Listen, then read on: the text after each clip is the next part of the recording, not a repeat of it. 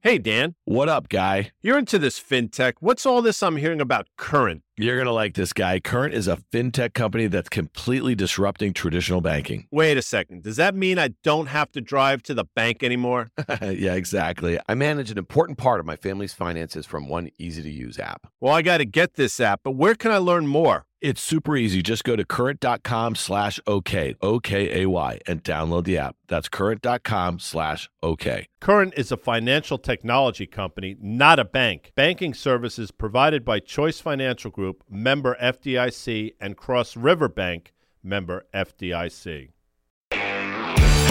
Welcome to OK Computer. I am Dan Nathan. I am here with Rick Heitzmann, my co host from First Mark Capital. Rick, welcome back to OK Computer. Welcome back. Happy holidays. It's the most wonderful time of the year. It really is. You know, yesterday I get home and I see this thing. It doesn't even fit in my mailbox here. And it is like literally like a, a, two by four of chocolate that's marked with first mark happy holidays, that sort of thing. I'm just saying to myself, what is he trying to do to me? What you know some of my goals. You know some of my goals for 2023. It's not 2023 yet.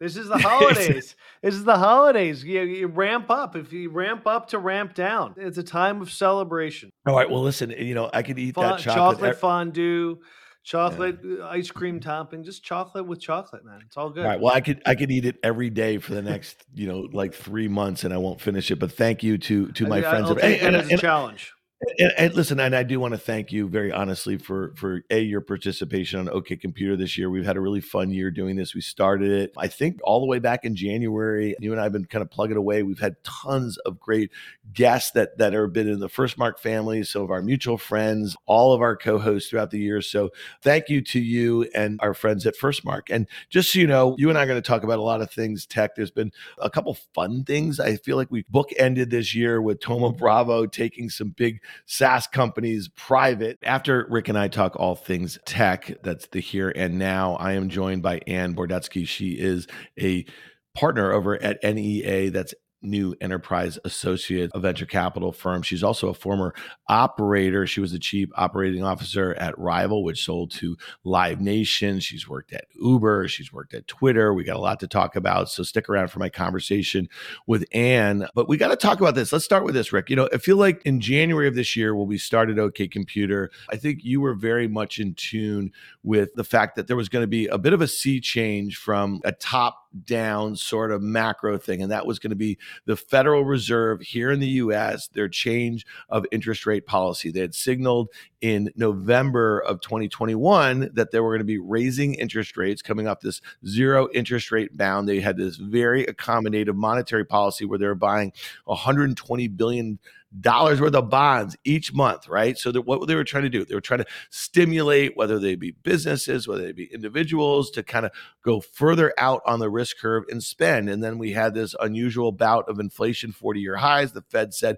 we are done with easy monetary policy and we're going to raise interest rates. And at that point, it was like literally to the day the NASDAQ, okay, in public markets topped out. And then you and I were talking about what is the lag? When will we start seeing this work its way through the private market? So, talk to me a little bit about it. 2022 has been very volatile. If you're to look at the NASDAQ and say, eh, down 26, 27%, not so bad. It was up at least that in 2021, right? From here on out how does this play out? So we've been talking for a little over a year now, Dan. We it was I think it was a guess even before we kicked off OKC in earnest, and we were concerned even going back to our, our times on CNBC together of two years ago. Uh, we were concerned that the party w- might have been raging too hard and the hangover was going to be pretty bad.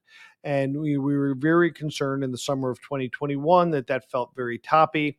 And then when things started to crack a little bit around this time last year in the fourth quarter, we said to you know put your seatbelts on. This is going to be a rocky road, and it's not going to be over overnight. We were quick to call that this is going to be a fundamental change and the boom boom days of zero interest rates are behind us.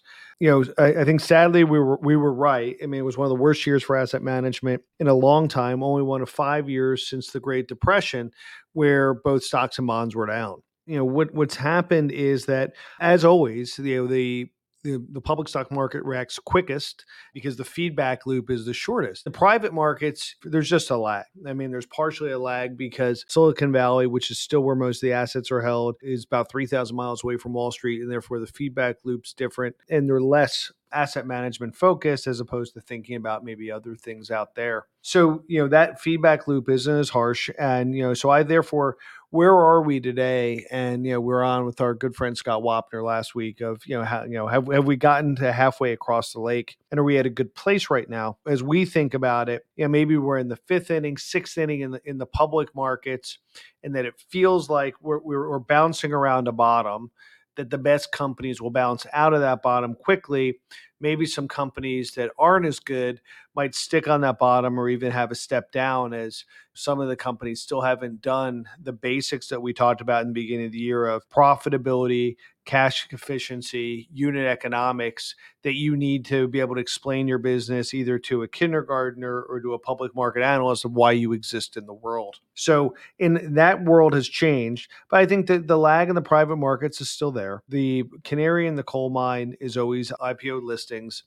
It's been a disaster of a year from that perspective. As you and I spend a lot of time both at the Nasdaq and the New York Stock Exchange, it looks like first quarter is is not going to reopen. You know, I think uh, the optimists are saying second quarter you could start to see some high quality public financings at a not a premium price but at least that'll begin to have the mechanics of the market moving. Although the IPO market has generally been shut this year, maybe different than prior recessions, what you've seen is the private equity buyers have kind of stepped into that breach and have been the buyer of last resort or the fallback option if someone put their hand up and saying, wow, at this price, I'm a buyer. So that's a great point. I, I think we started this year, one of our first pods, we were talking about this. I think it was like a $30 billion fund that Thoma Bravo raised, right? Right out of the gates this year. And then they started putting it to work. And, you know, you just use this expression, buyer last resort. I think they were being really opportunistic, right? And so this week we see a huge deal, an $8 billion deal for a company that I think at its lows, this is Coupa Software, yeah. was down, you know, more than 60 some percent, but they're buying it at a premium of like 50% or so more to the lows that it was just trading in the public markets. So talk about that because again, this seems like opportunistic capital being put to work. And especially because it was raised at a time where interest rates are pretty low, they're probably seeing what they think are some pretty unique valuations at this point. That's exactly what they're saying. And there's some large funds. You know, there's the Vista and the Thoma Bravo, really focused on technology, especially SaaS software. But then you're seeing the traditional buyout funds, the Apollos, the KKRs. Apollo did famously the Yahoo deal. KKR did GoDaddy and a number of other software companies from a buyout perspective. And what they're saying is the multiples have gone down enough, prices have gone down enough that these are really attractive assets. And they're actually willing to pay premiums to the existing multiples. And Coupa got done a little over eight times revenue, which is a premium of about 40% to where the SaaS index trade on a next 12 months basis. So what you're seeing is, hey, there's someone stepping into that breach and saying, hey, these are good assets and they're cheap. And I'm not going to let this fall. I'm going to take advantage and be aggressive in what they believe is an oversold market. You know, here's another thing. It was a theme that we started talking about in January. I think it was our very first pod. It was called Sins of Bad Due Diligence. And I think I was quoting something that you Did they quote that in one of the FTX articles? Yeah, well, I, better, I, I should have trademarked that again, this was January 5th of 2022, Rick. We were talking about maybe valuations that were being paid or, you know, market opportunities that were not probably picked over particularly well. And here's a situation. And again, you and I have been through different cycles in markets, right? We saw all these kind of bullshit ideas in the late 90s that had a lot of money thrown at it. Maybe they were just kind of too early or they just had some hucksters running the shows. We saw all that stuff implode. And then there was stuff that rose from the ashes, right? And then into the financial crisis, into the, the housing thing, there was all these kind of fugazi stuff going on. And every step of the way, there is fraud uncovered after you have a bubble kind of inflate and then burst. And so here we are last night, Sam Bankman Fried, he's finally indicted. A lot of people were wondering how he could not have been already.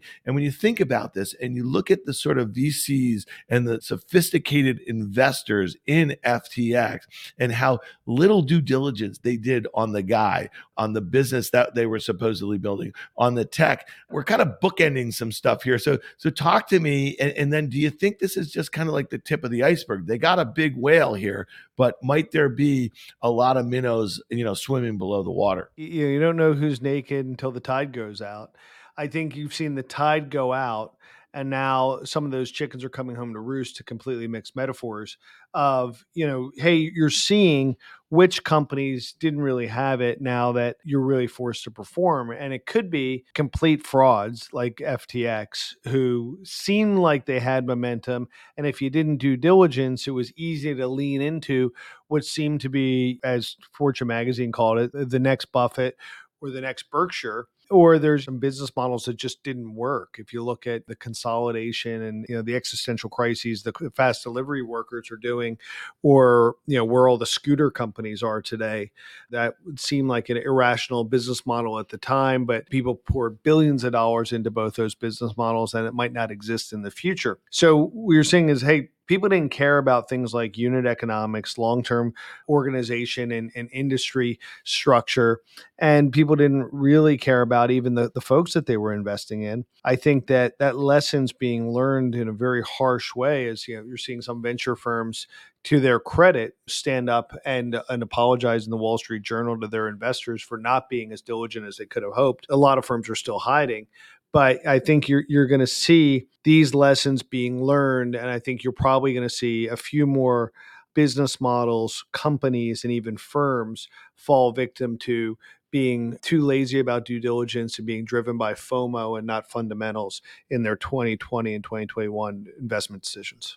Do you think there'll be any meaningful changes in VC? I mean, again, these were some storied franchises investing in this sort of thing and losing money. And to have that sort of come to Jesus and outright apologize, you know, the VC model, I don't need to tell you about it. If you have a few dozens uh, things hit in a fund, that's how you make your bones. That's how you make your returns. So you're wrong a lot. That's part of like the kind of embedded structure of the process here. But to lose money in a way that just seems like you you've abandoned all of the fundamentals of what you do to actually have fraud perpetrated on you for not asking the right questions, it seems like it's going to lead to some sort of like wholesale changes in VC.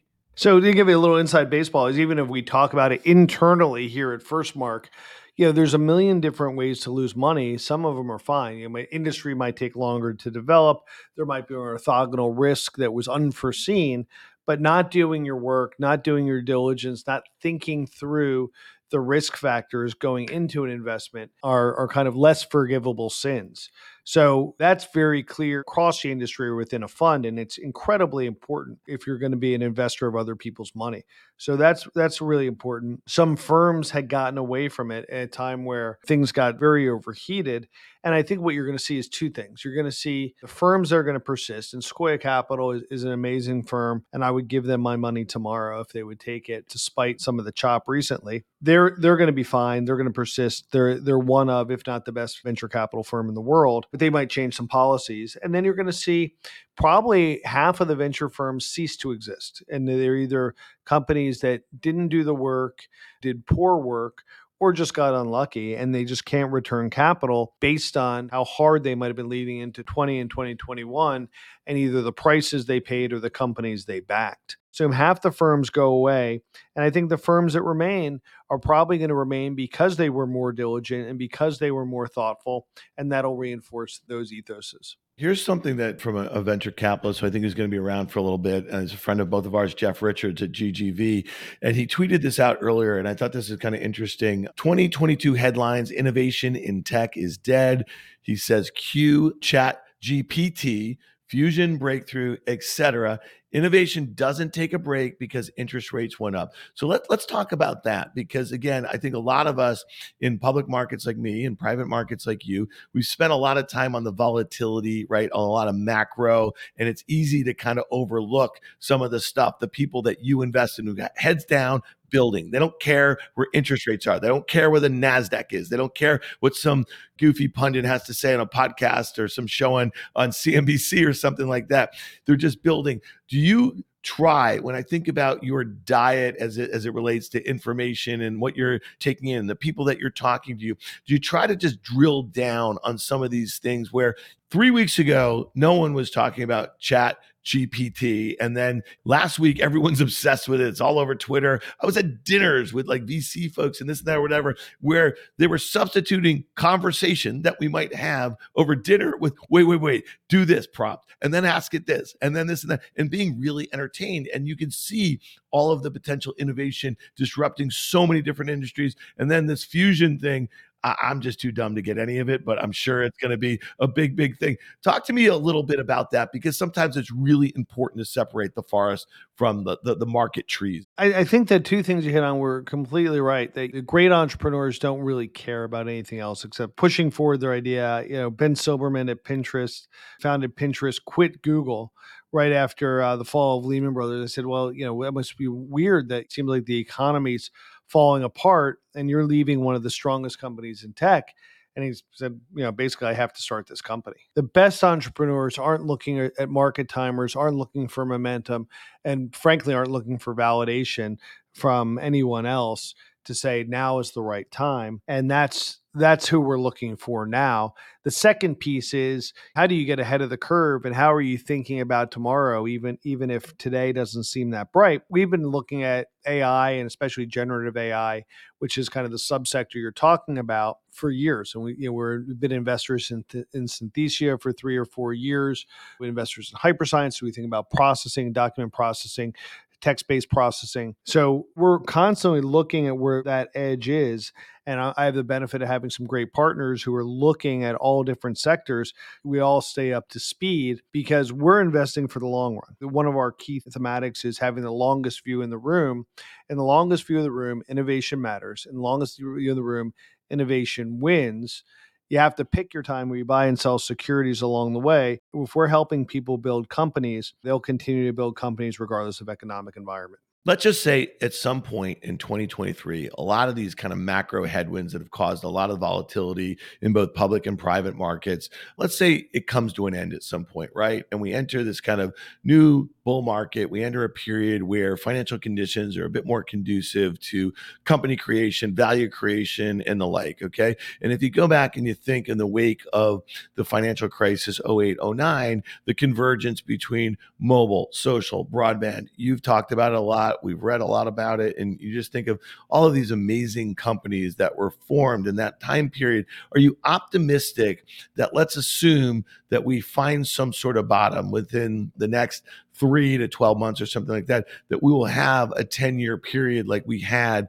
coming out of the financial crisis? Like we will look back and say the pandemic bore this sort of innovation or this whole group of companies? I think there will be something. I don't know if it's the pandemic. I think it might just be the business cycles. When you look back at the late 90s, and that's probably the closest we see to this, in the late 90s, a lot of things were funded because capital was free in the internet sector then. So you're going to see a lot of companies that were seeded during the pandemic when there was tons of money floating around that you made it might have never been funded based on fundamentals, but those entrepreneurs had an opportunity and they're going to grow great businesses. You know, it's funny, some of the seed funds I knew from back then went out of business, but they had a couple great companies in their portfolio that they didn't even know at the time. You're going to see that again, that just the amount of people who got their shot at entrepreneurship in the last two years is awesome.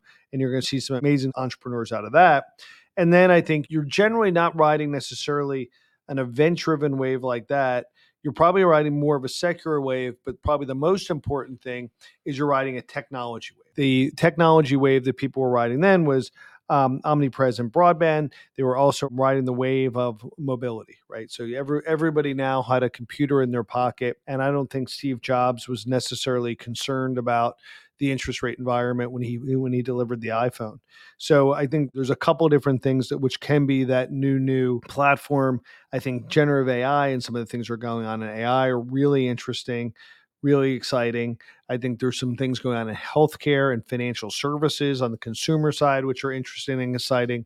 And I think you're going to see new platforms and new business models emerge from that which a lot of people are going to wish they spent more time on instead of licking their wounds in 2022. Last question before we get out of here, because uh, again, we've spent a lot of time on OK Computer talking about Elon Musk, the Musk empire, and just as we were talking about SBF, I mean, the cult of personality that is surrounded by him and everything he touches. And, and going back to that whole situation of you see who's you know swimming naked when the tide goes out i feel like a lot of the stuff in and around him the worship of innovation and his ability to kind of do things that supposedly no one else can do it seems like it's coming to an end. And I, I, just wonder what I'm I'm not saying he's coming to an end. I'm not saying Tesla's coming to an end or SpaceX or anything like that, but the worship of him. It seems like the premium for the companies that he's helped create is coming out as it relates to him. So I'm curious, will we be spending a lot less time in 2023 talking about Elon Musk? Because I really feel like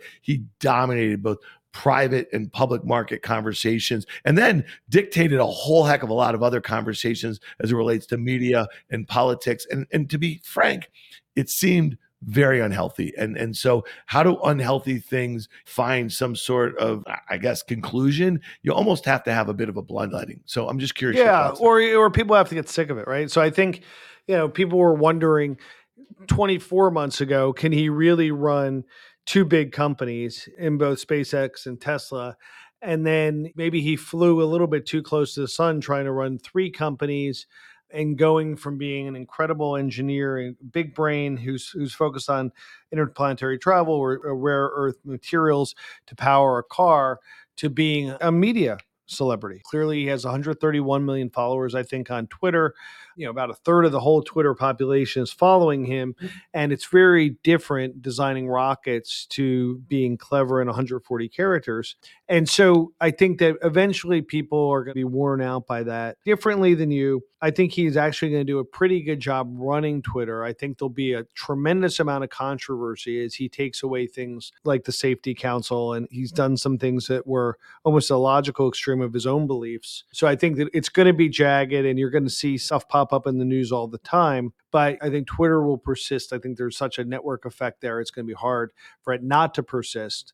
But I think at some point, people are going to get tired of talking about Elon Musk. And I hope that there's going to be more interesting, more positive, better stories in 23. Yeah, and I just want to make one point. I'm not trying to uh, correct you on here. You just refer to him as an engineer and you know insinuated that he's like a rocket scientist. He is not that. He is not an engineer. He's not a computer scientist. He's not a rocket scientist. And and despite him trying to do a lot of fun stuff on Twitter as it relates to geopolitics, he's not a political scientist. So this goes back to the point about due diligence. People have been throwing their money at Elon Musk for 12, 13 years or so, and I think this is the sort of record All of these jackoffs who put their money into this Twitter deal to help support his equity to be along with him at $44 billion, they've just incinerated it, right? And what are the bankers doing who are holding the debt that they basically pledged to him, you know, six or seven months ago? They're trying anything to get out of that for him to kind of basically pay it down. It's very true. You've been you've been saying it for months that that obviously his bet on Twitter is a lever bet on Tesla, which is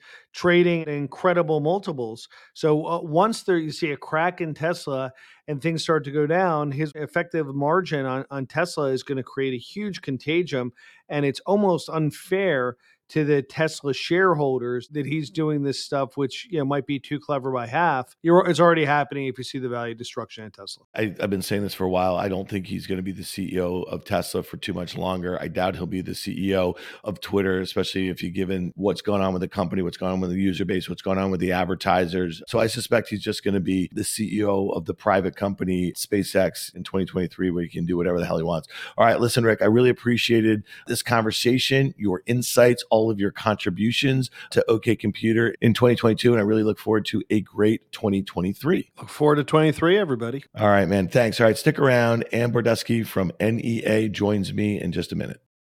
Hey, listeners, it's Dan here. I want to tell you about a company that I'm really excited about. It's called Current. It's a fintech company that's completely disrupting traditional banking. I'm a new Current customer. It's already helping me and my entire family manage our finances, all from one easy to use app. So try Current for yourself and get the app by going to current.com slash OK. That's current.com slash OK. Current is a financial technology company, not a bank. Banking services provided by Choice Financial Group, member FDIC, and Cross River Bank, member FDIC. With CME Group's micro-sized futures and options, you can access the same transparency and liquidity of the benchmark contracts with less upfront financial commitment. Diversify your portfolio and manage your exposure with the flexibility of CME Group micro contracts in crypto, metals, FX, energy, and equity indices. Learn more about what adding futures can do for you at cmegroup.com slash micros.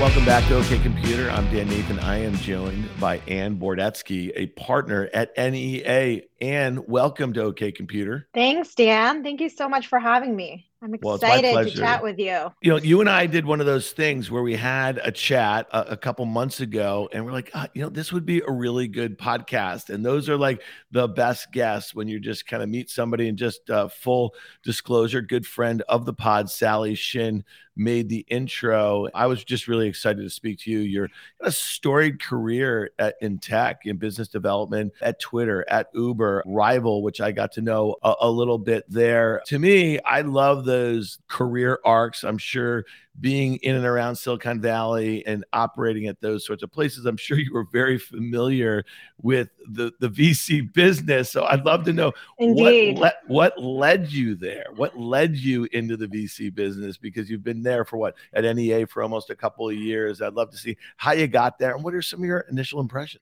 All credit to Sally for introducing us. When I met Dan, it was like, how did we not know each other before? Those are always the best moments. Look, I spent most of my career building venture backed startups, right, at various stages. You know, some were very pioneering, kind of category creating before their time companies like Better Place, which was focused on EV charging, you know, long before EVs were cool, and hyper growth companies like Uber, Twitter, you know, really kind of iconic consumer products, consumer brands. And I would say, like, my thread line throughout my career has been I am really drawn to innovation that fundamentally improves and kind of disrupts industries for the better. And that can come in many different forms. But you know, like I want to move the needle in the world, right? And I think one of the best ways to move the needle in the world and have impact is to build incredible products that people love and use and that make our lives better, right? And there are many different ways to do that. So after trying my hand at building startups in a lot of different ways, uh, you know, I think it was kind of a natural transition to come to the investor side of the table I will say though, I feel like I joined at the craziest time possible. really, I mean, I, I, I literally entered institutional venture. I'd done some angel investing before. You know, I'd been around venture. I had kind of an idea of it. I think I even had like a, an internship in venture back in the day in business school. I joined at the very peak of the market, and I came into venture. I just thought, this is wild this is absolutely wild. I mean, rounds were getting done incredibly fast, right? No one was taking time to get to know each other. It was just like a transactional volume game. You know, see a lot of companies, try not to miss out, go, go, go, very FOMO driven, very frothy. And as a former operator, I was like, I was kind of cringing. You know, like I had the cringe face of like, oh, this is not going to work out well because you know investors and founders were literally not taking the time and effort required to get to know each other to figure out if the foundational relationship was going to be an enduring partnership that could serve both sides. A lot of things just seemed a little bit like whoa this is going to catch up to us in some way and now, what, I don't know, 18 months later, almost two years later, we're like, oh shit, we're in a total market downturn and reset. And I kind of think I got to see both the peak and the trough within a very short period of time, not to mention the pandemic itself and how disruptive that was to our ecosystem. So it's wild, but you know, it's a great way to learn a lot in less than two years. When people ask me, like, oh, what's it like to be in venture? Like, what's going on? And like, the best analogy I can come up with, and I keep going back to this, it's like we're living the movie The Hangover. In the peak, good times, everyone went to Vegas, party, did things they shouldn't have done, took too many shots, you know, not literally, but figuratively, and then wake, you know, the entire sort of ecosystem woke up the next day, like bruised and battered, like which way is up and what happened last night. And I think in a lot of ways, we're going through that process now as both investors and founders. Gosh, like, where are we? What happened?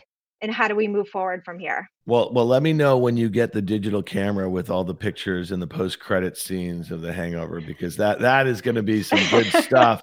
You know, you and I were going back and forth on email after our first conversation, and I noticed that in your like digital signature on your email, you have a, a link to Ann's user manual. And it's pretty yes. fascinating stuff because I love it. You talk about right out of the gate, and I'm assuming that this is for entrepreneurs that you're having conversations with who are pitching you, or maybe they're your portfolio companies. But on the communication segment, it said, please bring the energy. Then it says, I'm direct. I ask a lot of questions. And then you're like, clear and concise communication is highly appreciated. And I'm like, wait, is this a user manual for a podcast? I'm like, what, you know, like we're, we're kind of going down parallel well, paths maybe. here. No, I, I, I really, I, I. I, really like that. But talk to me a little bit. Let's, let's take a step back here because you talked about these life changing sort of businesses. You want to go after the big stuff. And I think about the first two companies when I look at your CV here and, you know, Twitter, and we've all obviously spent a lot of time thinking about it, probably more so than we want to of late, especially in the tech community. But what's it like joining a company? company like that. Looks like back in 2013, and that must have been right around the time that they went public. You know, they were born mm-hmm. and, and very similar to what you just described is kind of born into a boom period, into a crash period, and then really coming out of the financial crisis in those years and confluence from a tech perspective of mobile, social, broadband. You guys were like a rocket ship out of the gate. Yeah. And that's exactly what I wanted. I wanted to join a rocket ship. I wanted to see and like feel what it's like to build a rocket ship hyper growth company. And at the time, I mean, Twitter was an incredibly special place. Not only like the hottest consumer product out there, but just the power of a, of a product that was part of the world and reshaping the fabric of the world and providing a platform to people. I mean, I think now that we're all sort of co creating Twitter every day as we participate in it, we kind of forget how special it was was at the beginning to create something that was truly a public square where a politician and a celebrity and a normal person and just anyone could connect all across the world. I mean, it was amazing. And so, what originally drew me to join Twitter was the fact that it was clearly a very special product that was going to be important in the world. And the people at the company really saw kind of the broader mission of opening up communication globally. I joined Twitter because there was an amazing opportunity to join the business development team, be part of building Twitter Commerce, which at the time was Twitter's early attempt to sort of diversify away from an ad based revenue model and to create new business lines that could fuel growth, fuel revenue expansion for the company as it went public and was really competing with Facebook, right, for scale and for, you know, investor confidence. And so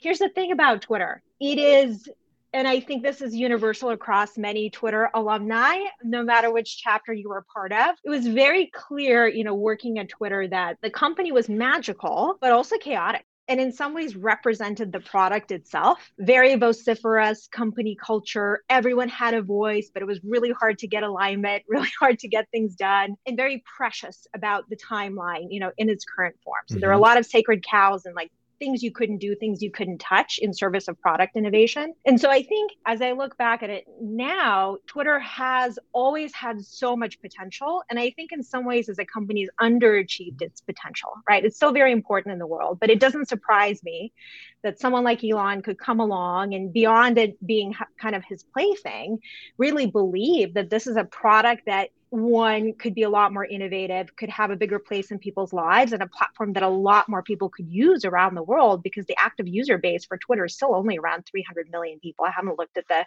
numbers recently, right? And so compare that to Facebook, which is one and a half billion, two billion at this point active users across all the different platforms. And so, you know, Twitter as a company has definitely underachieved its potential but it was always a very special place with incredible people who really truly cared about the fact that it wasn't just a company maximizing profits, but that it kind of represented a public good in the world that people counted on a space for for open communication. When, it's all said and done, I mean, clearly Elon is the villain uh, in, in, in this chapter of, of Twitter right now. But I think a lot of people are going to look mm. back who have a similar sentiment to you and just saying how special it was and the potential for it, how underutilized it is by the world's population. I mean, there are 8 billion people in the world. That, you know, most of them are connected over the internet, yet there's 300 million or so monthly active users on this platform. When you look at Facebook that has a third of the population who use this mm-hmm. thing. And obviously, you know, Alphabet has like six or seven properties with over a billion users. And the problem that I have is like, you got to look back. I mean, really, I think the probably the most innovative period when it reached some sort of scale was in that period that you were there, where where it, the company had gone public, right, and they were trying out mm-hmm. a, a lot of new things, and it seems like every single new product offering fell by the wayside, whatever it was. If it yeah. wasn't season digital ads, it wasn't going to be the thing that won out. And then you go back to that sacred cow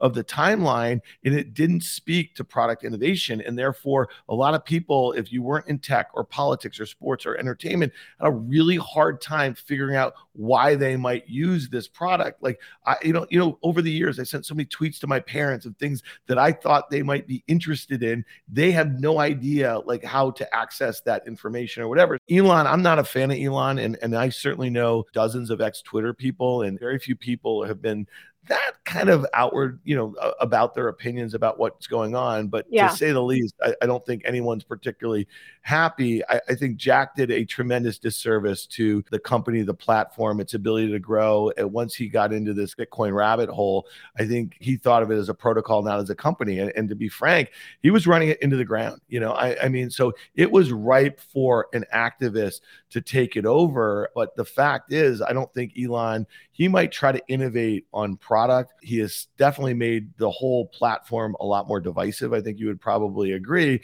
And we could say, well, it's only been a month. I just don't see it getting a whole heck of a lot of better. And I think that I I, I don't know. I, I have yeah. nothing but unpopular opinions when it comes to Twitter, and they will probably be even more unpopular. Let's with, hear them. I'd love, uh, I'd love former employees of Twitter because I don't think this this view is uniform by any means. And by the way, I have a lot of empathy for the people who just left Twitter. They yeah. were affected. It's like someone came into their home, set it on fire. There's a lot of anger. There's a lot of resentment. I understand where that comes from, and I have empathy for that for sure. You know, things could have been handled a lot better by Elon. But, you know, I think the underlying premise that this is a platform where we're that is not yet done in terms of product innovation is correct, right? And so I think if he is able to attract the right kind of talent going forward, like my two biggest questions for him are essentially like, can you get amazing people to come join and build with you now? right? Now that you have control, now that it's a private company, now that you've done the culture reset, right? Change management is hard, but he's doing it his own way and like it or don't like it. Like the question is, can you get amazing people to come join you and innovate from here? And two, like, can he grow as a leader, as a founder, as a CEO? to really navigate what it takes to again lead a company that is essentially a public good and that's how people see it in the world. And there's a special responsibility that comes with that. And it means operating in a lot of gray areas that are really uncomfortable and not so clear cut. And you just have to embrace that. He has been very well, wait, who, has to, who has to embrace it? I mean, because at the end of the day, he owns this thing. He took out $13 billion in debt to buy it. He sold uh, tens of billions of dollars of Tesla stock to buy it. He rooked a, a bunch of his pals who just like being in his e- ecosystem to kind of help him on the equity front but if you think about what he's done in a month, he paid $44 billion for this thing. He already had a 9% stake. It's probably easily worth half of that right now. And then when you look at some of the public comps that are trading that monetize better and, and, and obviously relying on advertising, they're trading at much lower valuations. So to me, for his ability, and you just said it, it's, it's this public utility or this public good or whatever, that doesn't speak to being able to kind of bring this something back out in, in a way that the financials or the economics work where it's going to be something that's going to be able to self sustain. You know what I mean? Because mm-hmm. just the natural but, forces of gravity, yeah. of, of, you know what I mean, are, are going to financial gravity are going to come to play. The fact that the world views Twitter as a public good, a public square, is exactly why the company is so challenging to lead. And not anyone can just come in and do it, including former founders, right? So, you know, I think that the reality of Twitter as a consumer product is there's a lot that Twitter can do from here in order to create more interaction with the platform, increase engagement, unlock new use cases. And I'll just give you some examples. Like one super obvious one, we had this discussion so many times at Twitter was investing in DMs. Investing in DMs as one of the mainstream chat apps back when WeChat was emerging and Facebook Messenger and Snap was coming on the scene. There were a lot of opportunities in the past for Twitter to truly invest and build out the direct messaging experience, right? And make that a first party experience in the product. And that hasn't happened before, right? I think Twitter is a place where creators like yourself and others congregate. There's a lot more that you can do to give creators the ability to create video and streaming and distribution through the platform, right? Like this is all product innovation that is not so radical, but I think infused into Twitter could give it new life and, and give it value. Because I think what you're really fighting with Twitter is the decade of consumer behavior that you've trained on the platform, which is like, hey, we're entitled to be here for free. Right. And, you know, we don't really want things to change. And we, we kind of have trained users into that mode. And now we're introducing change. He's introducing change and people don't like it. But the thing that I think all Twitter employees former alumni can agree upon is that anytime Twitter did anything, it was wildly unpopular. Like there was no way to truly ever please the broader user base because it's so diverse and it's so mixed and there's so many different ways that people derive value from the platform. You're never going to please everybody. And so he's definitely a bull in a china shop. Like you don't have to be a jerk to be a CEO and I think we should hold him accountable for that, right? But I understand why someone leading Twitter might say, like, look, I, I, I'm going to set a direction, I'm going to try new things. And if it's unpopular, that's okay. Because it's very hard to innovate from a place of, you know, like, let's just make sure it's non controversial. No, that, and that, that, that makes perfect sense, but you just ended that with non-controversial. He literally tweeted "Follow the Rabbit," which is a QAnon dog whistle today to his 130 million followers. I mean, it's it's turning into a thing. By the time the next time that you and I pod, I mean, like this is going to be a, a very different situation. It's going to be out of his hands as it relates to advertisers and the sorts of organizations that actually want to use the platform. And when you think about the DMs that you just mentioned, I mean, Facebook they bought WhatsApp for what 22 billion dollars in 2000 2014. They've never monetized it. Okay. And they're going to have to figure out ways how to monetize it. You're telling yeah. me given the low sponsorship and the poor engagement that Twitter on its very small user base relative to Facebook has, that they're going to be able to do a better job just because Elon's in there? I don't think so. You know, I, I think he's got a lot of challenges. And, and I, again, I, I think, I think when you talk- right though, I, there's no point in setting the house on fire completely. And that, that that's, that's a bit of what he's doing, right? There are things that are working. The advertiser relationships are important to the company, the organizations, you know, like people have to be, feel good about being on the platform. And that's what I mean when I say, like, you don't have to be a jerk to be a great entrepreneur and founder and CEO. And I think he's basking in this reality TV show that he's created for himself. And it's very, it at least appears from the outside in to be very self indulgent. That's really dangerous because it will alienate people and it will alienate people who can come and help build the company with you. The talent pool that he has to draw from right now is fairly well divided, and that's not a great way to build. Uh, uh, I, mean, I think you would agree a world changing sort of platform where you can have billions of people, not just hundreds of millions. Let, I'll just say this one last thing on Twitter and then let's talk about anything yeah, else. Anything else? Quietly, when you talk to people behind the scenes, you know, even extreme sort of Elon fans, I would say I think the question and the thing that does not sit well with a lot of different people is, and you know, and I mean like in tech, is he surrounding himself with the right people?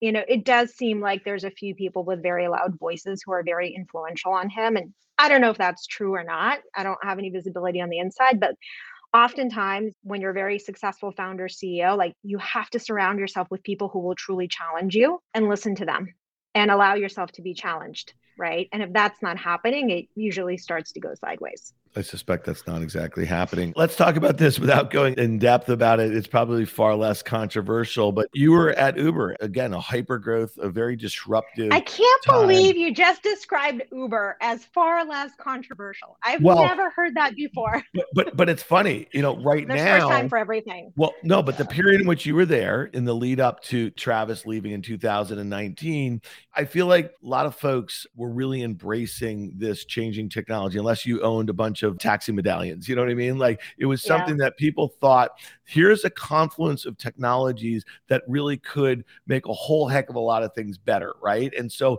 when I think about the narrative, and this was one that was really easy for anybody to kind of just kind of conceptualize there is your car sitting in your garage is used about 3% of the time. Here's an app where you can trust, you can put your credit card information. It's really slick tech. They know where you are, they know where you want to go. They're going to get you there safe and it's cheaper. And it was going to change the way cities were built. It was going to change the way transportation happened. It was going to change everything. Then the pandemic, it's like lights Mm. out, right? And, and that is something that happened to a lot of different industries.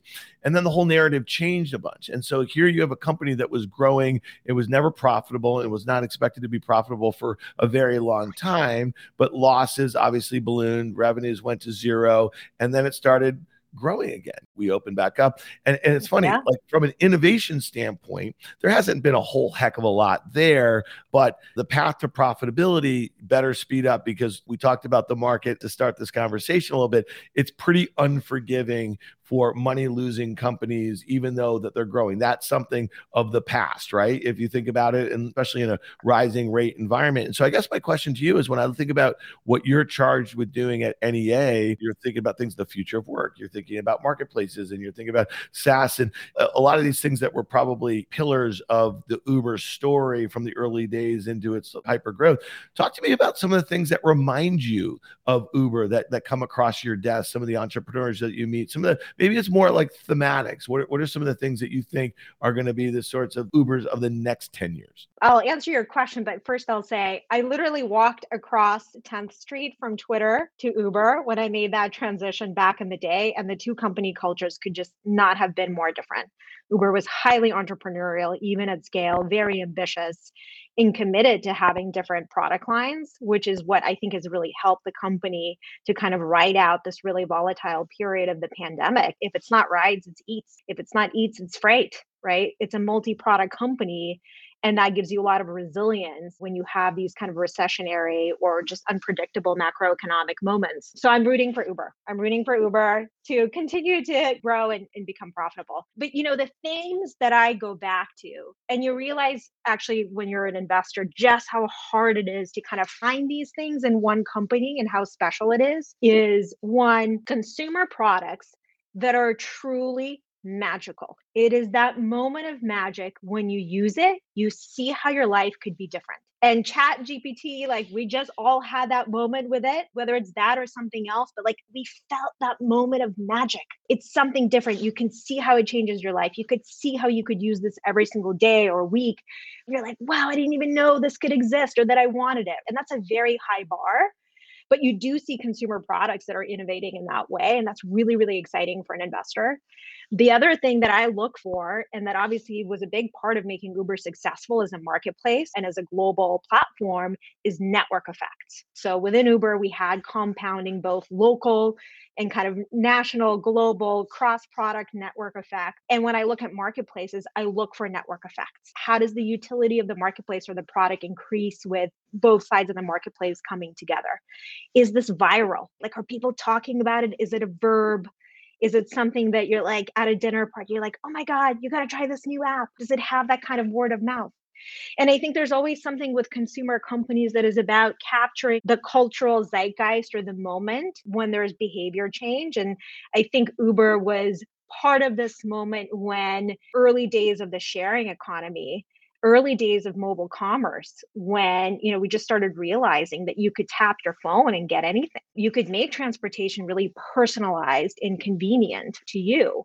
And that was a really radical idea at the time. And so today there's always the next marketplace. There's a lot happening in b2b marketplaces marketplaces for digital goods. OpenSea is a great example of that. There will be more. With gen z we're seeing a lot of innovation in consumer social. How do we communicate? How do we have fun with friends in UA? Can we get to really personalized content and search that is even beyond what we experience on TikTok today? And so there's a lot of exciting stuff out there in consumer right now, but it does tend to boil down to is it viral? Is it network effects driven?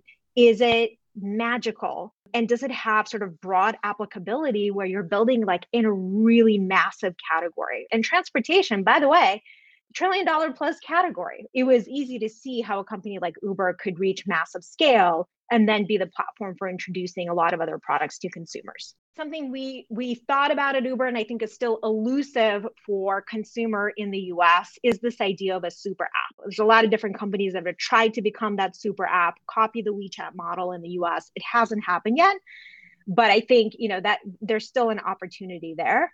The question is do you start with social? Do you start with utilities? Uber as a utility, or do you start with fintech as kind of your wedge into that super app experience? But it feels like founders are trying to crack the code on that again. That's one of the reasons why supposedly Elon's very interested in Twitter as this X app and, and thinking about his interest in crypto. And I think these are things that Jack dabbled into is also things that maybe the A16Z crowd were kind of interested mm-hmm. when they when they back Clubhouse. But it's interesting to me how few consumer social apps have been able just to gain any traction. I have 17 and 19 year old daughters. And so I've seen almost everything that has made it onto their iPhones over the last 10 years or so.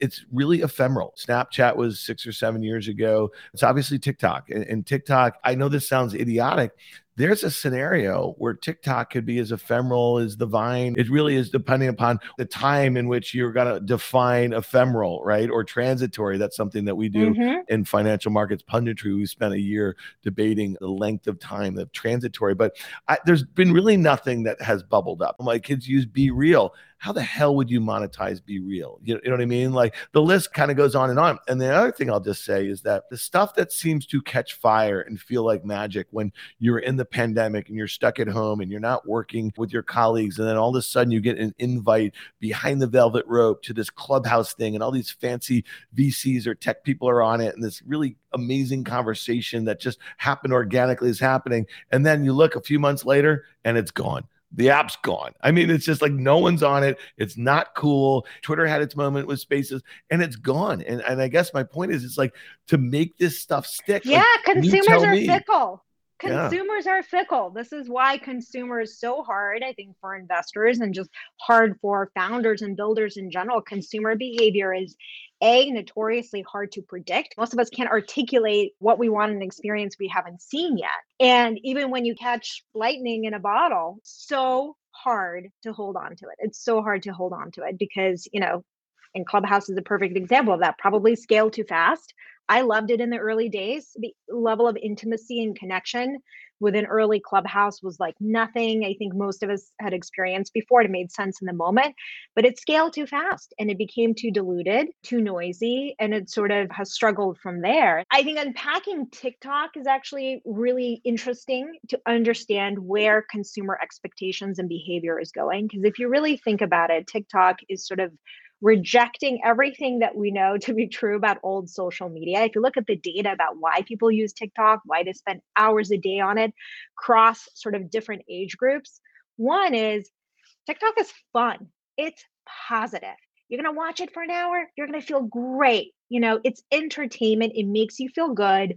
Whereas being on Instagram, Twitter, and doom scrolling in general makes you feel terrible about life. So it's like hitting that emotional button in us that craves positivity and fun and play and entertainment.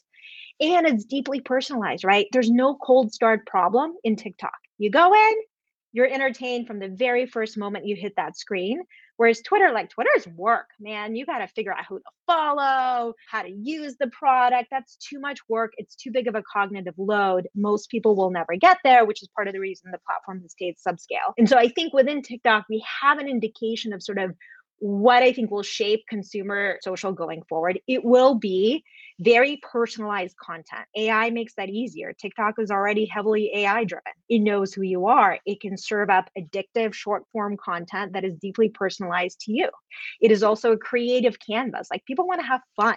Just like Snapchat was fun in the early days with the rainbow vomit filters and AR lenses. What does the next generation of that look like with generative media? Because now we can do new stuff we weren't able to do before. And so personalization, creative self expression, we haven't seen it yet, but there will be a company that emerges. Maybe it's not BeReal, maybe it's something else that kind of creates a creative communication canvas for for the next generation and i'm definitely excited to see it so if someone's building it come talk to me. You should call Ann anyway and picture your consumer marketplace or social idea. But one of the things that's interesting to me is that calls for TikTok being banned here in the US for a whole host of reasons. All of our social platforms are not allowed behind China's firewall there. And you're seeing a bunch of red states ban TikTok apps on employees' phones, fine, mm. state issued, whatever. But I guess if it were to be banned, and you know, our, our country is obviously in a bit of a tit for tat with China on a whole host of economic issues, you could really see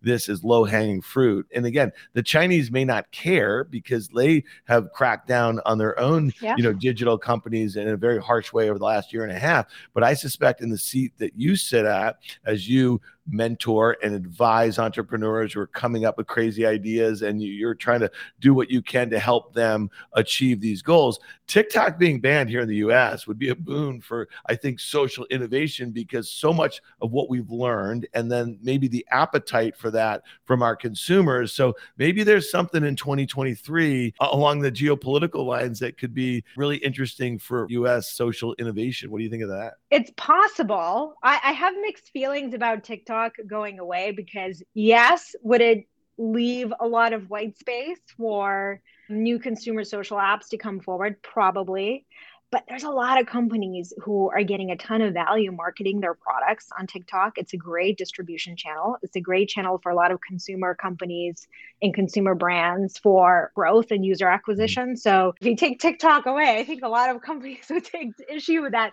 It's not all good. But the things that I see sort of coming up and where founders are really thinking creatively right now and building new products is one, kind of personalized, highly curated, short form news alternatives, sort of piggybacking on TikTok, but focusing on like how will you consume information and media and using AI to kind of curate and summarize that information in new ways um, that's just really easy to scroll and consume. There's another company that is doing an amazing job of building a private community, a private Reddit and community for college campuses, very much like the Facebook early days, really thinking about peer moderation, authenticity, positivity as kind of bedrocks of this community social experience. And so there's a ton of innovation happening. But yeah, at the, at the end of the day, like if you're a consumer app, you have to figure out how to get to a zeitgeist moment that puts you on the map with a lot of consumers and then build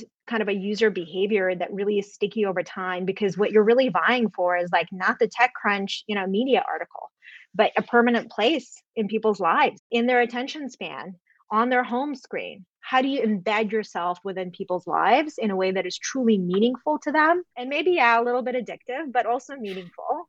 And I think Gen Z is very ready for new companies to come forward and really speak to how they see themselves and how they want to communicate and the ways that they want to build connections digitally first, of course, but in a way that's positive and authentic and expressive. And I don't think they can run away fast enough from Facebook and Instagram and everything that I essentially kind of have come to know and have been using for the last decade. What comes next will be pretty interesting. Again, I'm not ruling, you know, Elon Musk and his goal to turn this product upside down. The idea of a, like a super app, a WeChat here in the States, it seems like something that we probably would be closer to rejecting than just embracing when you think about there's four companies that have over trillion dollar market caps that are ruling our lives, if you will. And so I wonder if we get to a point where, you know, we start to see really some strategic M&A, look at like Snap sitting out there all alone. It's got like a $15 billion enterprise value. It seems like a cheap social asset relative to what Elon just paid for Twitter. And again, it's probably one of those places, the, way you describe TikTok, you're not doom scrolling Snap. You use it for communication, you use it to kind of feel good and watch user created content. And, and maybe there's some bolt ons to a product like that that could make it stickier as you get older and might age out of something like that. I think there's probably a period of some sort of strategic M&A that happens in early 2023 or starts that way. We're already seeing private equity away from this leverage buyout. And Twitter, look at some of these funds like uh, Rick and I just talked about Thoma Bravo who are just looking at really unique valuation opportunities to take companies private. So I just think there's a whole host of things that might happen and you might see some of these deals where private equity partners with another company to buy this other asset. So maybe that's what we have to look forward to in the near term as these markets try to bottom out. Well, listen, Ann, I really appreciate you joining me on OK Computer. I really hope you'll come back. And um, I really I hope you're right about M and A. It would be great for our ecosystem. Yes, right. I hope you're right. The IPO market has been, you know, obviously pretty horrible for all of 2022. Um, SPAC as a exit vehicle um, was something that did not make it into 2022. M&A has been out there sparingly, right? But I think that probably a lot of those things come back in 2023, probably the back half of that. And then it's going to be great times for VC. You guys can get back to sharpening your pencils and signing. It, will be a great time for companies not named Meta to be acquisitive when it comes yeah. to consumer. If you're not yeah. named Meta or Google, you can be very cunning and opportunistic in this time. Matter of fact. All right. And thanks for joining us. I hope you come back really soon. Happy holidays and speak to you in 2023. Thanks for having me, Dan. If you like what you heard, make sure to hit follow and leave us a review. It helps other people find the show. We also want to hear from you. Email us at contact at riskreversal.com.